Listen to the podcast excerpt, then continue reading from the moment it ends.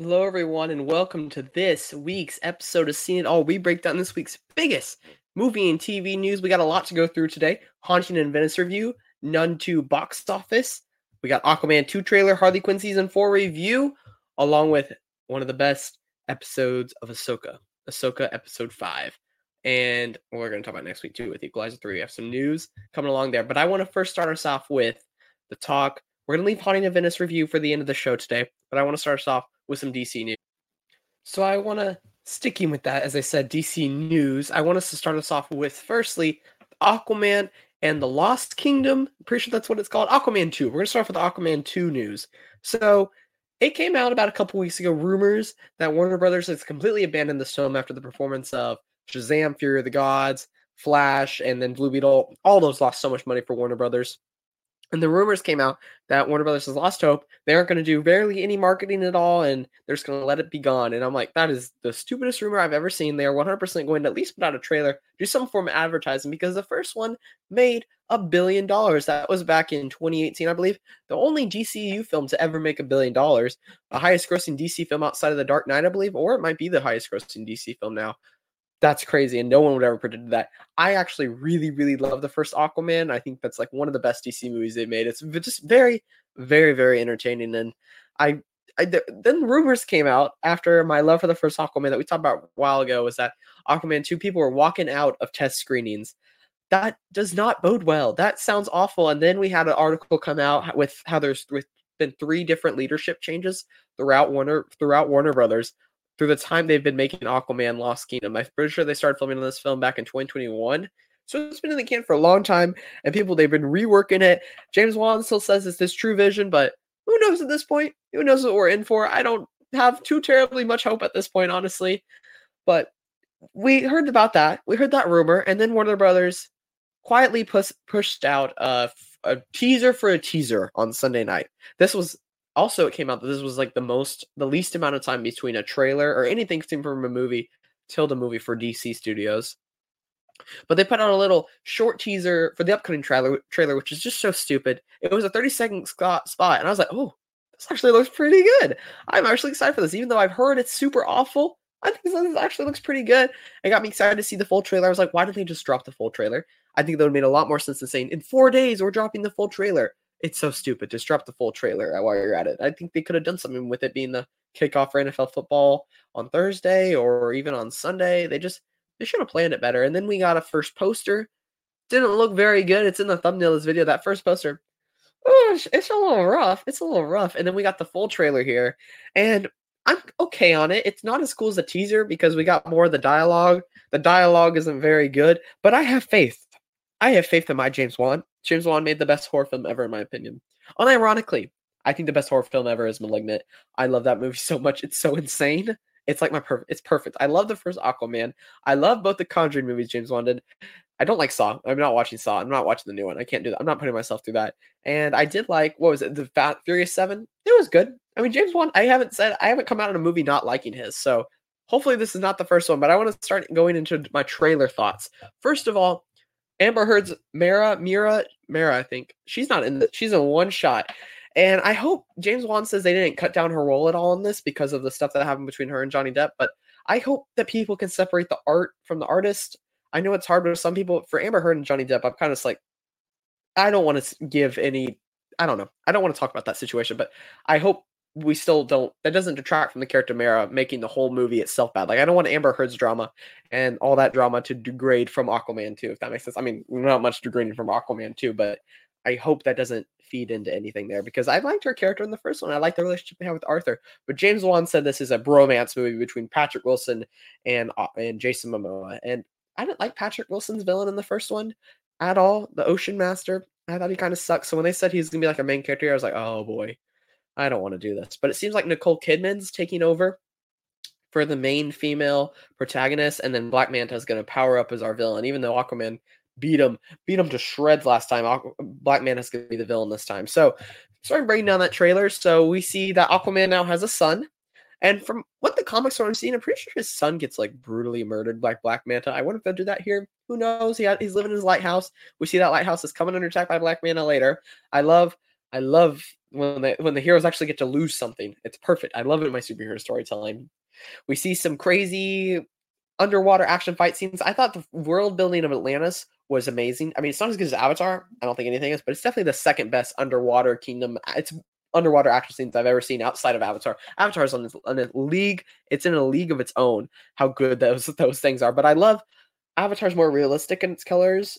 Take that back. No, they had bioluminescence everywhere, but this is more technology based, and that it just looks so cool to look at. There was some CGI stuff with Jason Momoa's face in one shot that looked completely it would look so bad and i was like i really hope they with give extra two years like this film was supposed to come out in 2021 i hope they use that time to make the cgi look really good because i i really need it to that's like a big selling point of aquaman here right then we see uh Temuera Morrison's character playing his dad. I love that he's returning. Not too big a role. He never had a big role in the first one, but I love when he showed up in the Flash too. I thought that was great. But we find out that Black Manta has a trident that was supposedly cursed or something. It's like a green glowing trident and that led to terribly terrible stuff for the entire Atlantis kingdoms. There used to be seven kingdoms, which I think there still are kind of seven kingdoms. three of them are died out. I need to watch, go back and watch the first Aquaman again. But I love we have tridents. Every every kingdom has their own trident. Let's have an all out trident war. I love stuff like that. And it's from the action scenes we've seen between them fighting with tridents. Oh, oh, it's gonna be good. And his grows his glows green. Aquaman's grows glows gold. Mm. Oh, chef's kiss. Uh, we also see Aquaman, as we it was revealed, like the first image we saw this movie was Aquaman's new stealth suit, which I didn't think it literally meant like he's going to turn invisible. But nope, he turned invisible in his stealth suit. I like the blue look on Aquaman, but it still seems weird that he just com- turns completely blue here. But we still do see our Jason Momoa and his himbo energy. I love it when he, slams into that rock to form a bridge. Mm. Mwah, chef's kiss. It was beautiful. I love you, Jason Momoa. No, no harm can come to you, and I hope he, he's the best casting DC has ever made. And I love him so much as Aquaman. He's just absolutely golden retriever energy up to the wazoo. It was amazing. And then also we see some beautiful shots here. I'm just like scrolling through the trailer as I talk through this. We see some beautiful shots here. We see some form of zombies. I wonder what they're doing there. I don't know. I kind of like the creatures. They were going to do a spinoff with Black Manta and focus on those dark creatures. I can't remember what they were called that we saw in the first movie that, dive into and it was kind of creepy. I wish that it was focusing more on them, less on the zombies. I think those guys were cooler, but I guess they kind of used all that, all their leverage up with those characters in the first film. Who knows? I like those ones better.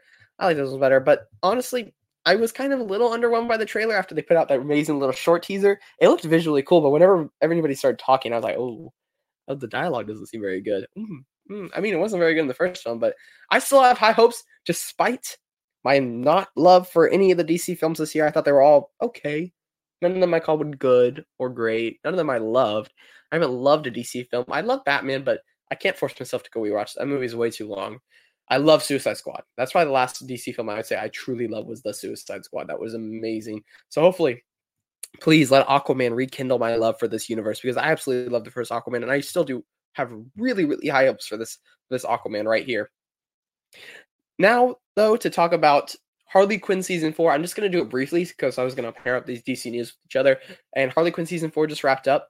And I just want to talk about it. No spoilers here, but they had 10 episodes. I wish they had 13 like the first two seasons, but this this got me closer up to there as being on par with the first two first two seasons quality levels. Season three, I thought was a bit of a step down from the first two, but this one up there, the jokes Harley makes in the finale. I just finished watching the finale. It just they're just so funny. I love that show so much, and I love love the race relationship between Harley and Ivy. I love all the surrounding characters. Excuse me. I love all the surrounding characters. Lex Luthor is kind of the main villain this time around, and I, I still don't think they've topped the Darkseid villain when the just they had to fight the Justice League and stuff like that back in season two. But yeah, it's a good show. I, I recommend checking out. And the way they end this season, they better give us season five. I don't care if it's last season; they just got to give us one more, please. I don't want to say goodbye to these characters just yet. And when I do, they they better play use their sad. They play a certain sad music whenever any emotional scenes come on. I was like, they're gonna they got to use that crap whenever the show's about to over. And I still can't find anywhere. So if anybody in the comments can let me know what the sad music it is in Harley Quinn. Every time they have an emotional scene, they play a certain beat. I'm like, I want that music. I want to have that music. I can't find it. I try to Shazam it. It's not working. But yeah, Harley Quinn, absolutely love it. They've kind of moved away from the whole crew thing, focusing just on Harley and Ivy which I think is a good idea. I think my favorite episodes of this entire season, because season four is wrapped up now, is definitely the one where they go back in time, or they go in forward in time and see the apocalypse, and they see their daughter, their future daughter. That was, and their daughter is named Neytiri. This is this episode's about three weeks now, but their daughter's name is Neytiri. that was the funniest crap ever. They're like, no way we name our daughter based off of Avatar. It was just, it had me dying on the floor, the stuff that happens in the future time travel. So, yeah, Harley Quinn, I really love that show. And I do highly recommend if you're a DC fan. It's very adult, but I definitely recommend it. Next up, I want to talk about the box office of this past week. And that we saw the opening of The Nun 2. The Nun 2 met box office expectations almost exactly, almost to the T as the film grossed 32 million over the 3-day weekend as I said, as I said right on the money for the experts. They were exactly perfect and audience reactions they were bad. They were worse than I had thought they were going to be. They're almost as bad as the first films, which is the first film had a C on Cinema Score, which is bad. And this one only has a C plus on Cinema Score, so it only went up just a little bit there. It's just that's an awful score. And horror films typically have lower Cinema Scores. When a horror breaks into an A on Cinema Score, you know that's an amazing, amazing movie. The only horror film since became since the p- pandemic began that got an A was A Quiet Place Two, which received an A minus on Cinema Score. Those movies were is so good, and I keep forgetting they're making a spinoff with Lupita Nyong'o coming out in March. That movie's gonna be so good. But A Quiet Place Two was the first film to try ex- really try exclusive theatrical run back in September, no summer of 2021. It did exceptionally well. It opened with over 50 million, on par with the first film. Went on to make over 200 million worldwide in a pandemic, and it was just a very good performance for a low budget horror film. Um, talking about the Quiet Place tangent, I love the Quiet Place films, and that's how you good, do a good horror movie with heart. Got it all right there. That's a good one, but it's way more to talk about a horror film that I actually love than The Nun, which I I came around to liking, but I wouldn't call it good or great. But I believe Scream Six and Talk to Me and Evil Dead Rise. I probably say those are the three best horror films of the year. Those are the three top tier. Probably Evil Dead Rise or Talk to Me is probably my favorite. Those got a B plus on Cinema Score, and that's what you, you know you got to hit on your hands in the horror realm because people are scared, so they're giving a lower score, but people are still giving a high score. So that means it even out in the middle to people actually really loving it. I do not think that Nun, Nun 2 will have legs based on that very bad cinema score. But hey, it's better than the first one. At least we're we're going up here. We're not going down. The first one came out in 2018, and that opened to 53 million dollars, the best opening of the entire Conjuring franchise, which now has nine films and has made over 2.1 billion dollars worldwide. Absolutely incredible for a small horror franchise. Just mind-boggling. I think most of that has to do with the Conjuring films, although I think Nun might be the highest gross. Either Conjuring 2 or The Nun is the highest grossing in the Conjuring universe because those have the three Conjuring movies the third one went HBO Max and theaters, so that doesn't really count. And then you have the three Annabelle movies and now two Nun movies. I think they're doing another spinoff, and we're doing Conjuring 4 next year. I want to have a Conjuring All Stars. Please give me a Conjuring All Stars with and to go out, just do a big bang with all the with the Warrens. That's what they're called. The Warrens. We got to get the nun up in here. We got to get the the guy with the hat and Annabelle. Every every character. Avengers Endgame style Conjuring finish and bring James Wan to direct back back to direct one final one. I would absolutely love that. Go out with a bang. They're never going to end this thing, but I'd love to end Warrens off with Patrick Wilson and Vera Farmiga, both of whom I love, and I want to end it off with them. But the performance of the follow up of The Nun is nowhere near the excellent performance of the first one. That had a killer marketing with a killer nun. That was absolutely amazing marketing. But it's still very good as a film. This film, Nun 2, has, only has a budget of 35 to 40 million. So that's why horror movies are so profitable because they do not need a huge budget. It's actually an unusually large budget for a horror film. Typically, they try to keep them below 30 to 20 million. Uh, I mostly think it was for the CGI battle towards the end of Nun 2. Was, I think it was mostly for that because they do some cool fire effects. Everybody's floating up in the air. People's bodies are getting tossed around, levitated around. They destroy a whole building. That's where all the money went. I think right there because it didn't go to your actors because one of the actors is suing the per- suing Warner Brothers. But worldwide, the film opened even better as the film made 52 million overseas for a worldwide opening of 85 million. Wow, I didn't realize overseas audiences love The Nun so much. The film is going to make Warner Brothers and theaters make Warner Brothers and the theaters when they need it because of the strike. Still a 39% dip between the two films. Oh, and I also want to mention that my I didn't mention my review last week because I didn't realize that the main actress of The Nun is Vera Farmiga's sister. I had no idea. They look similar, but I never registered in my mind. I hope they can interact in our Conjuring All Stars universe, even if we have to make the younger sister look older because that's in the 50s.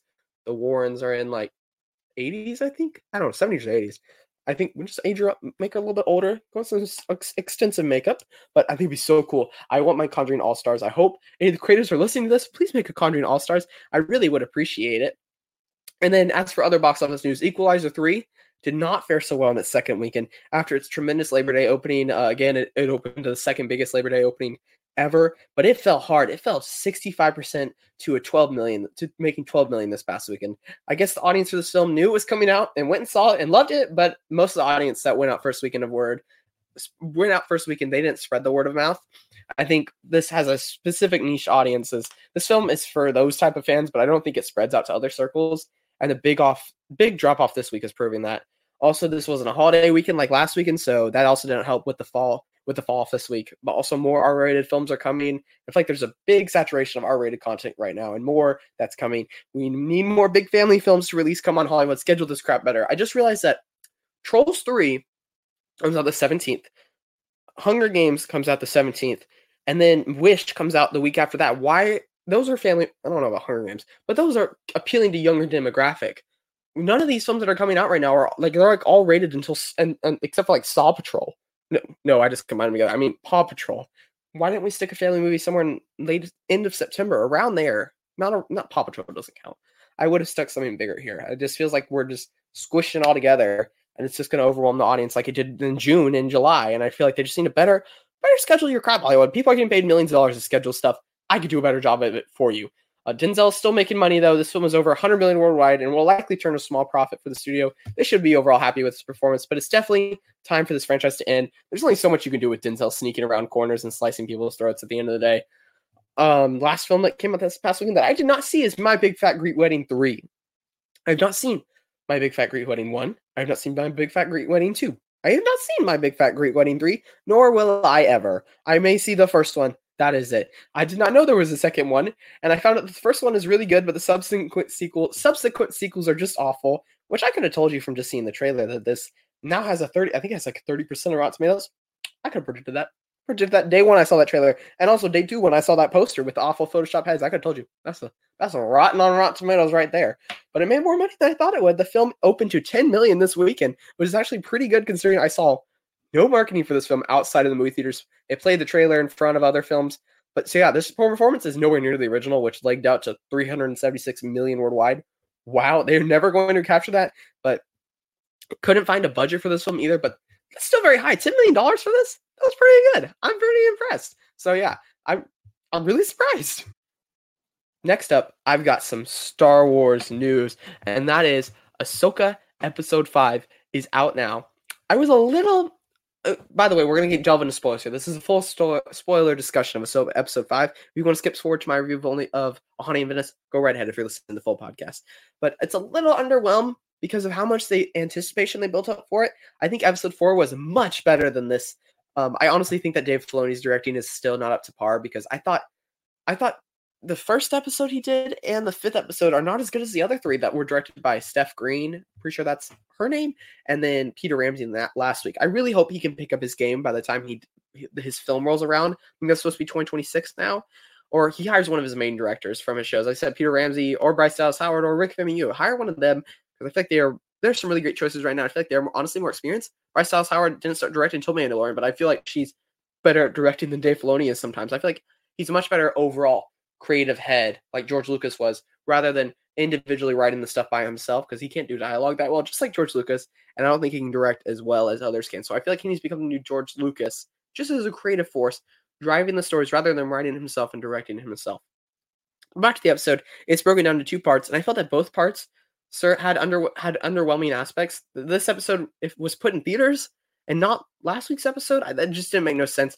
I would still call this episode pretty good, but the overhyping made me disappointing, to be honest. I think without it, I would have probably been like, oh, that's pretty good. This is a continuation. It was not as good as last week's, but I wouldn't have as much anticipation was if they didn't screen in movie theaters. They were promoting it. They were like, this is the best one. And I don't think it is. But let's begin with breaking it down and going through everything. So we start off with Hera and Jacen. Jacen has force powers like his father. I love that he has force powers like his dad, Kanan, and they came in pretty useful this episode as they had no idea what happened to Ahsoka and Sabine.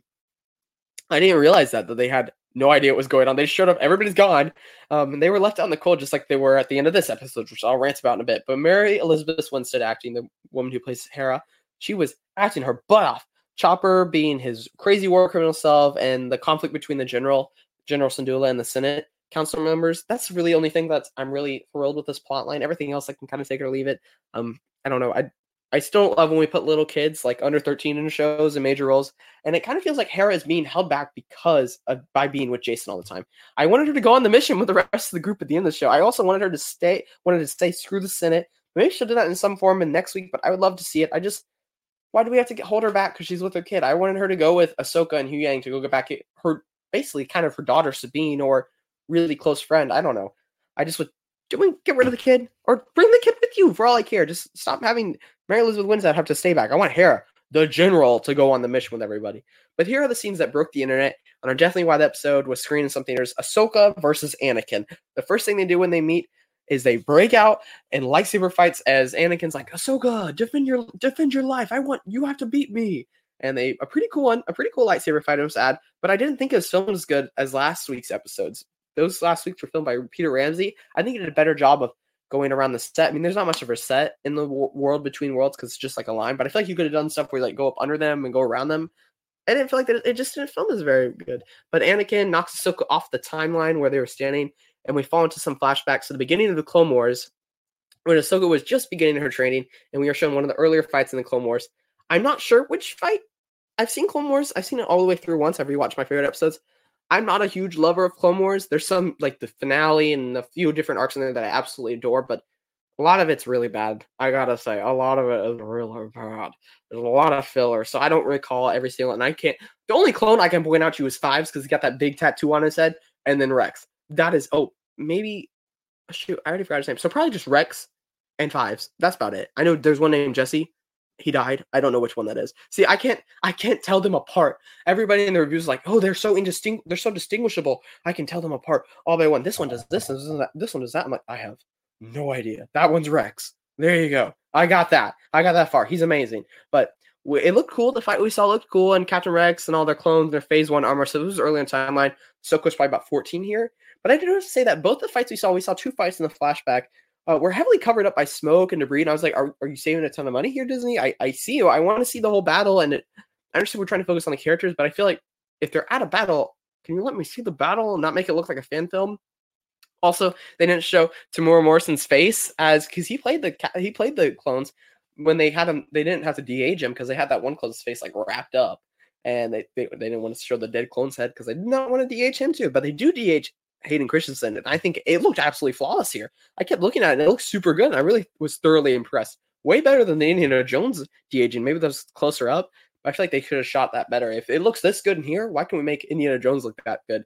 But it did not take me out of any of the scenes. The only effects in the episode that I was questioning was the, the Lekku's, like her headpiece on Ahsoka's younger self. They just seem more fan made than the TV show.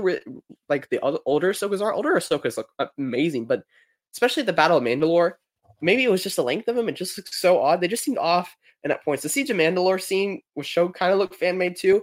It just it looked the, the costumes didn't look quite right. It looked just really like a Clone Wars live action fan film with the, especially with the debris and stuff. It just it feels like I was like I'm watching a YouTube video for a second. It just kind of took me out of it.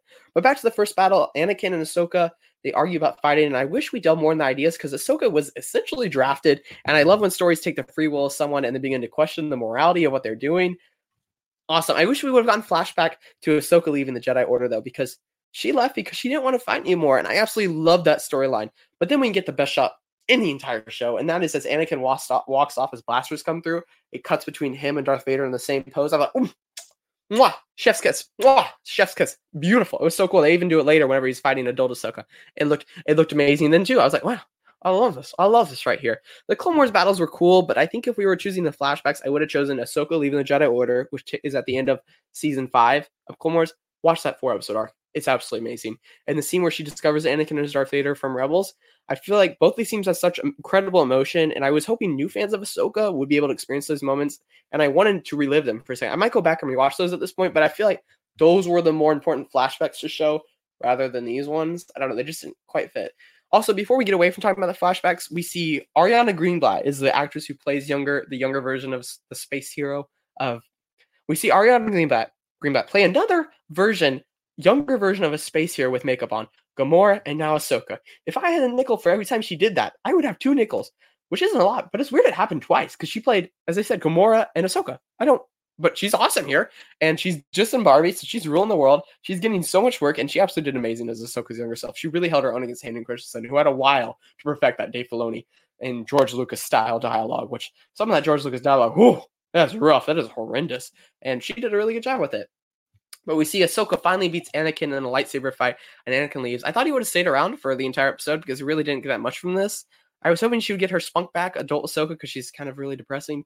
But maybe a little, maybe she did a little, but this experience didn't really seem to make an impact on her at all. She didn't even mention it. And I don't know if anybody knows that her master is Anakin. At least tell someone, Hera. Maybe we could have had an emotional conversation between Ahsoka and Hera about how Ahsoka feels to blame for what happened to Anakin. I wish we could have seen her resolve that issue or something that like the puzzle pieces were there. We just didn't stick them together. I feel like there was so much more emotion underlying that. They really could have they could have ch- cashed that check. They could have really shown that how An- Ahsoka left Anakin because she didn't feel right fighting these people. And then she blames herself for Anakin becoming Darth Vader because she wasn't there for them. But no one, she's not inviting anybody else into this. I'm like, tell somebody. I want to see this emotion laid out. I feel like we could have had something really amazing. It was still good, but it could have been freaking amazing. And now we get to the second half of the episode where we see them rescue Ahsoka, and it goes very slow from this point on. Uh, we see it, we see the Senate Council's mad at Hera, and now they're coming after all of them for disregarding orders. How is it? Ahsoka finds out that Sabine is with the Sith and Morgan by doing some force powers, and they so they come up with a plan for Ahsoka to hitch a ride on the Purrgil, which are the space wells, in hopes of getting to Sabine in time. Ahsoka, she force talks to them. That was a cool scene with her. I love her white outfit, her white cloak. Mm, it was good. It was good and she has to force talk to them. I thought the effects looked really good there, but she goes and takes her ship, parks her right inside of the giant Purrgil's Purrgil's mouth, which was interesting.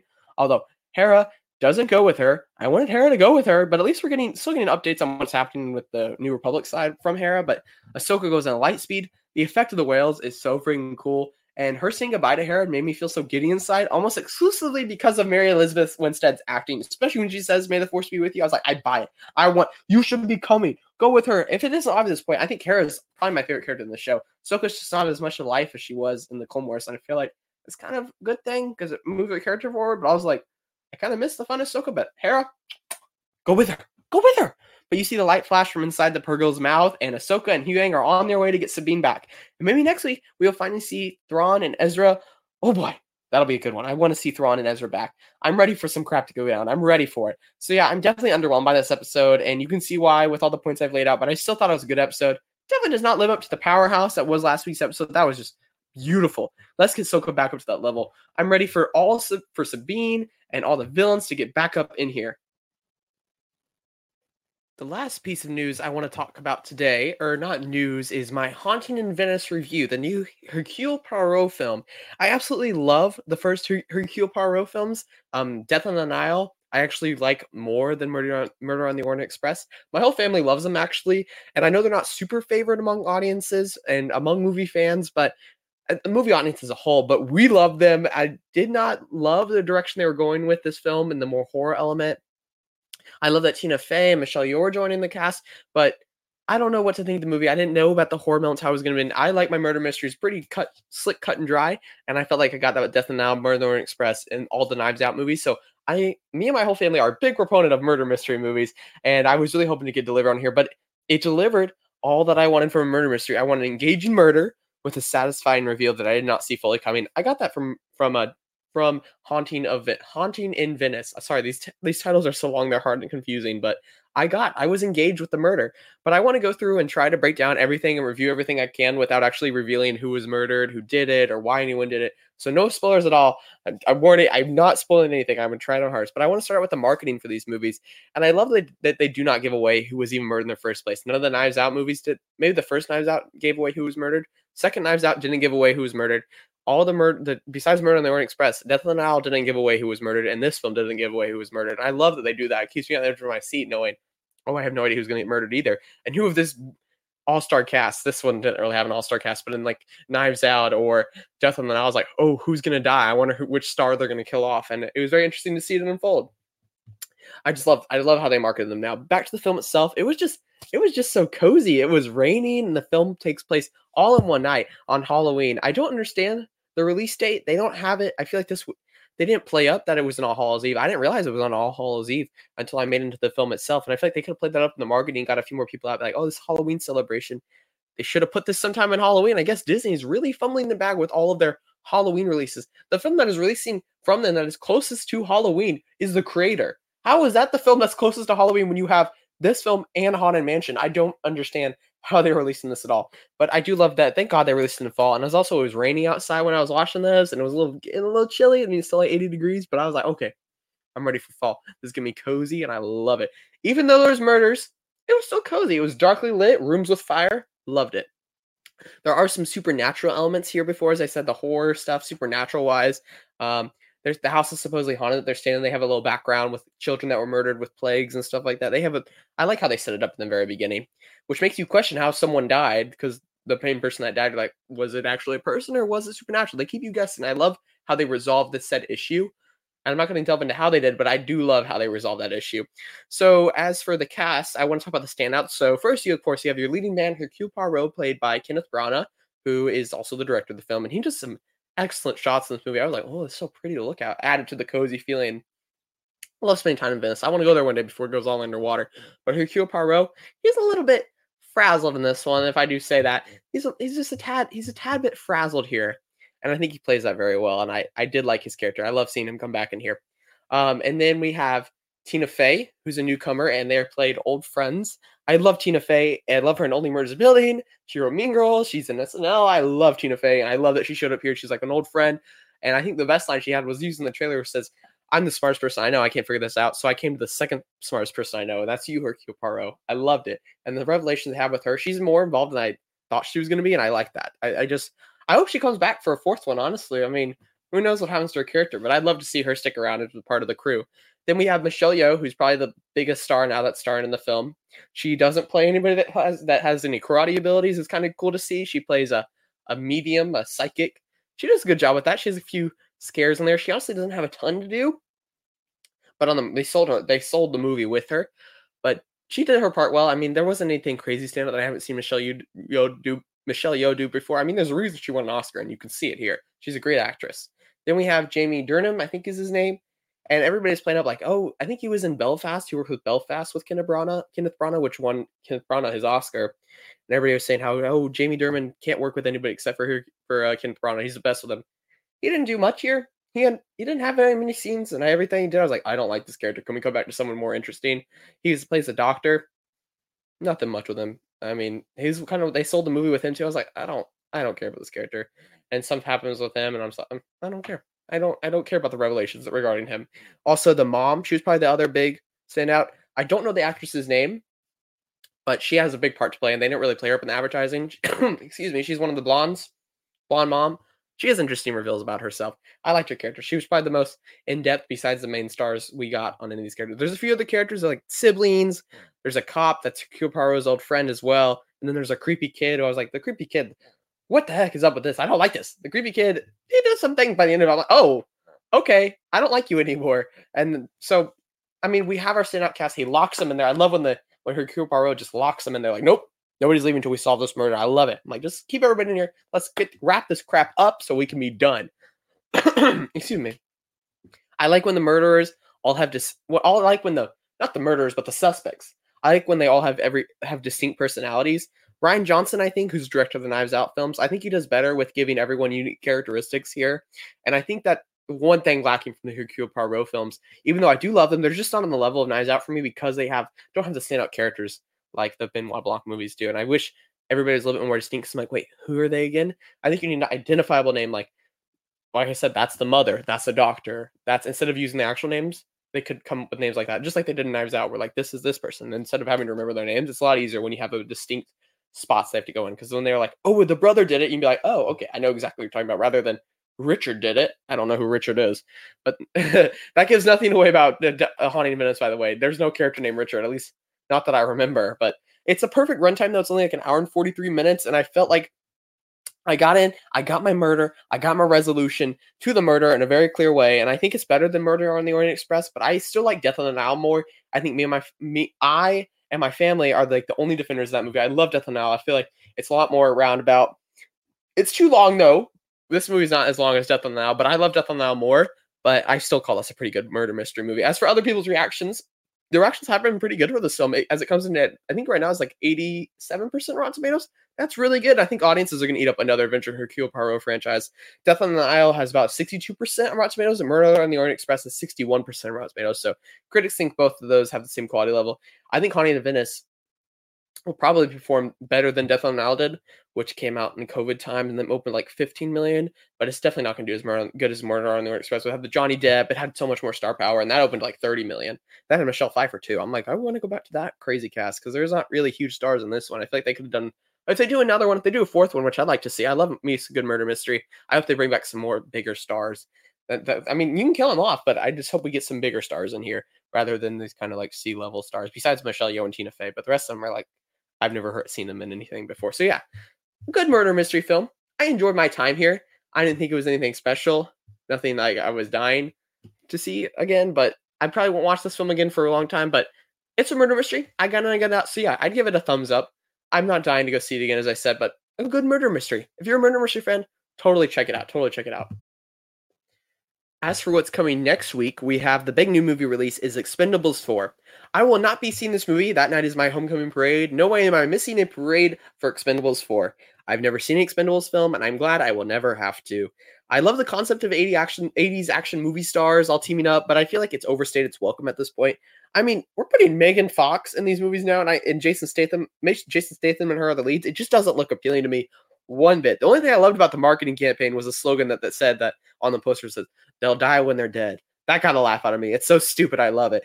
So the reviews come out and it's so stupid that people love it, I might force myself to check out eventually. Just not opening night, and you probably won't see my review on it all. But I, I might bring a big group of people just to laugh at it. If they have jokes like that, maybe. But definitely not reviewing this film on next week's episode of Scene It All. But that'll do it for this week's episode of Scene It All. Did you see Haunting in Venice? Did you see who the murderer was? Did you watch Ahsoka episode five? See all the Anakin stuff? What else I talk about? Nun 2 box office and then DC film. Do you have hope in Aquaman 2? Or have you lost hope at this point? I mean, I shouldn't have any hope at this point, but look, here we are. but what did you think? Make sure to like, comment, subscribe, follow me on my socials, Facebook, Instagram, whatever, and check back next week, next Friday, for the next episode of Seeing All. Thank y'all for listening. Have a good night now. Bye bye.